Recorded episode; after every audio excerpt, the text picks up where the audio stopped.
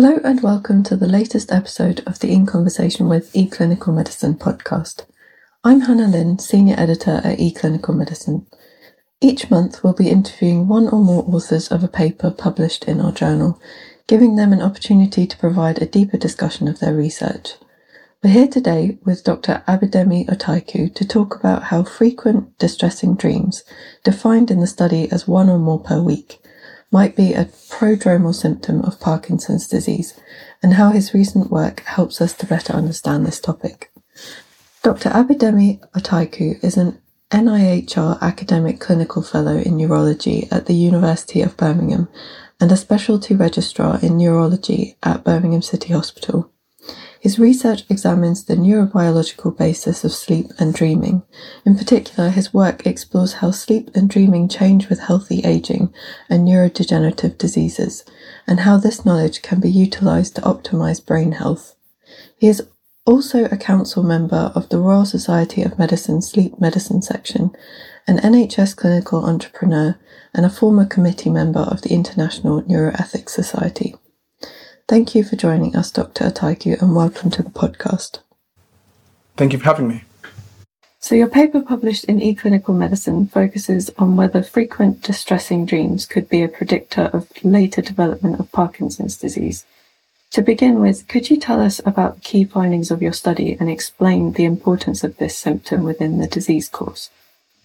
So, in my study, I looked at whether having frequent bad dreams or nightmares which I call distressing dreams, would be linked with an increased risk of getting Parkinson's disease in the future.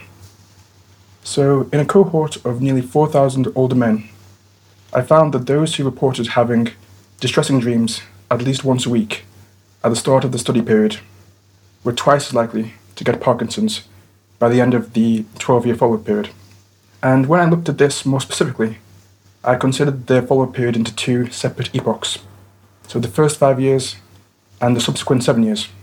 And what I found was that within the first five years, those who had frequent distressing dreams at baseline were more than three times likely to get Parkinson's. Whereas in the subsequent seven years, there was no association. What my study seems to suggest is that older men who have frequent bad dreams or nightmares are more likely to get Parkinson's disease over time. And more specifically, Given that the association became stronger the closer it got to diagnosis, this suggests that distressing dreams might be what we call a prodromal symptom of Parkinson's disease, or an early sign. Okay, and following on from this, um, could you explain how having a greater understanding of this prodromal symptom could help in the diagnosis and treatment of Parkinson's disease?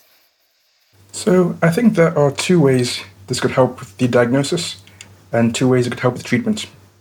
So I think with diagnosis, it might be helpful to think about an early diagnosis and a very early diagnosis. So I'll start with an early diagnosis.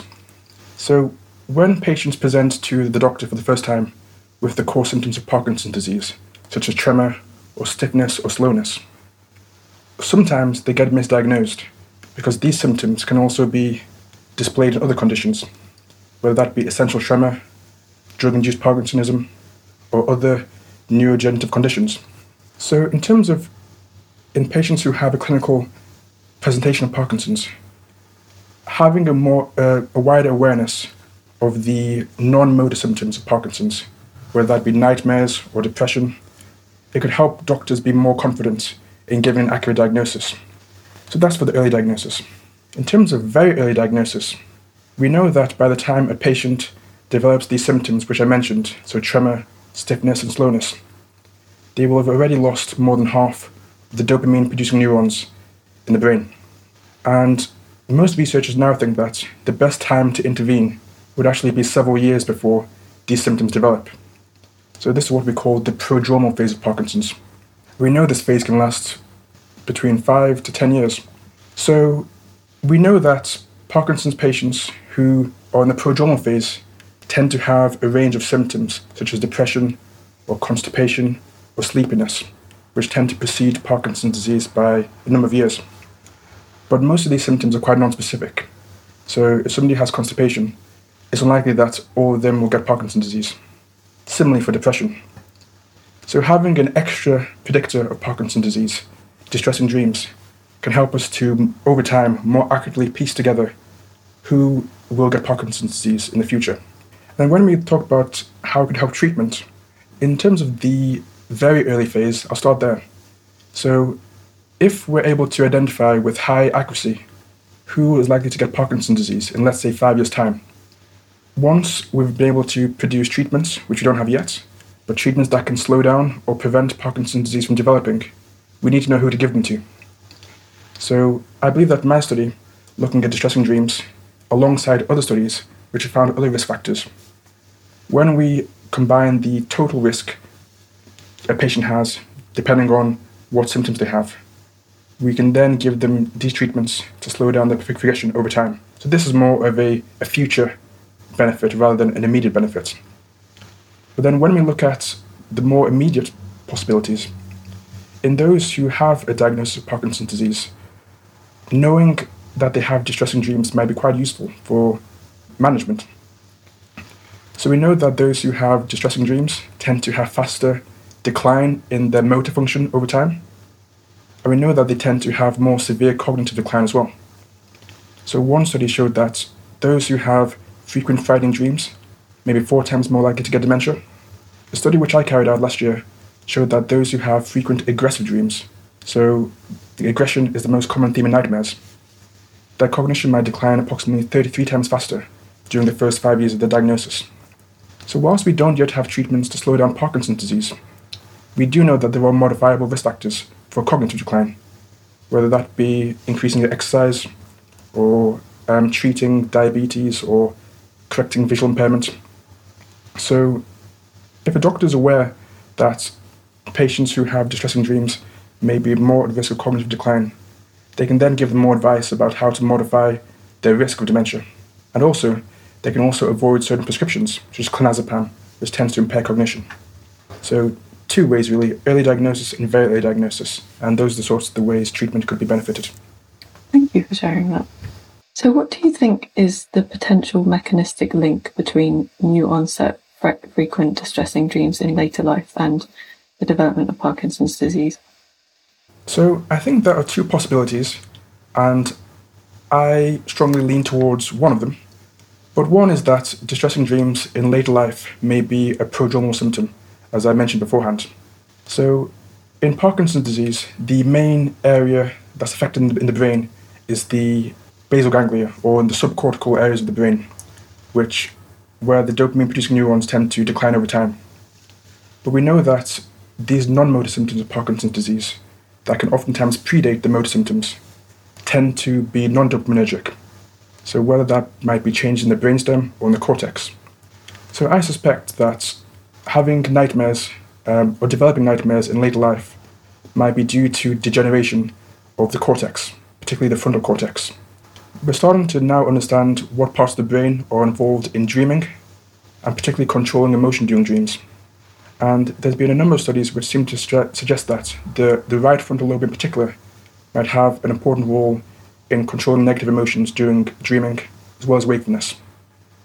And there's been studies in Parkinson's patients, quite a few, which have shown that dream changes tend to correlate with um, worse performance on frontal lobe tests. And there's one study which actually identified that patients who had um, frequent distressing, distressing dreams tended to have more atrophy in the right frontal lobe. So I suspect that distressing dreams are signs of early degeneration of right frontal brain areas in Parkinson's. So this is quite, quite speculative, but that's my suspicion. The other option is that distressing dreams could also have a causal relationship with Parkinson's. So we know that people who tend to have frequent nightmares tend to wake up more. And also they may have more difficulty falling asleep. And we know that there's a process called glymphatic clearance, which is a, a process which happens during sleep where the brain clears away toxins and abnormal proteins. So let's say somebody has frequent nightmares and they have more frequent awakenings or they find it difficult to fall asleep. The sleep continuity will be decreased and the sleep duration will be decreased. So it's possible that there may even be some causal link between distressing dreams and Parkinson's mediated by disrupted sleep. But I suspect the primary association is the prodrome, as I mentioned beforehand. Okay. Um, and given the findings of your study were taken from a cohort that only included um, men, could you explain what these findings might mean for women and whether the new onset of distress, distressing dreams in women could also be a potential warning sign for Parkinson's disease? So, that is one of the limitations of the study, is that the generalizability to, to women is less applicable. But on the one hand, male and female brains are fairly similar. So I would suspect that there would also be an association with new onset distressing dreams in females too. Saying that, however, I do think that if there is an association, it might be weaker than that found in men. And there's probably two reasons why I think that may be the case. The first one is that we know that distressing dreams tend to increase in prevalence um, from middle age to older age. And we don't really know why, but a few studies now have shown that this seems to be quite a robust finding. And we also know that men tend to develop bad dreams and, and nightmares in later life at a faster rate than women do. So, assuming that in, an increase in distressing dreams might be a sign of neurodegeneration, the fact that this happens more in men than in women might imply that this process is something which is happening more often in the male population than the female population. But then, let's say it's less common in females to develop distressing dreams in later life. But what about if they do? So, those people who do develop distressing dreams, are they at high risk? And again, I think probably yes. But if there is an association, I think it might even be weaker. So we know that men are more likely to get Parkinson's disease than women in general. And we also know that in Parkinson's patients, men are more likely to have um, dream content changes. So whether that be more aggression or more negative emotions. And that's actually different to what we see in the general population. Let's say in, in men, 90% of bad dreams are lifelong, and 10% start in later life. Let's just assume it's the same in women. So 90% of frequent nightmares are lifelong, and 10% start in later life.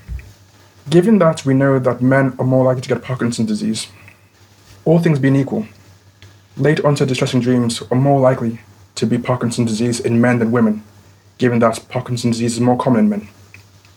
Furthermore, Given that dream content changes, so frequent nightmares, are more common in male Parkinson's patients than female Parkinson's patients, we know that of the par- women with Parkinson's who are diagnosed, a smaller fraction of them have distressing dreams.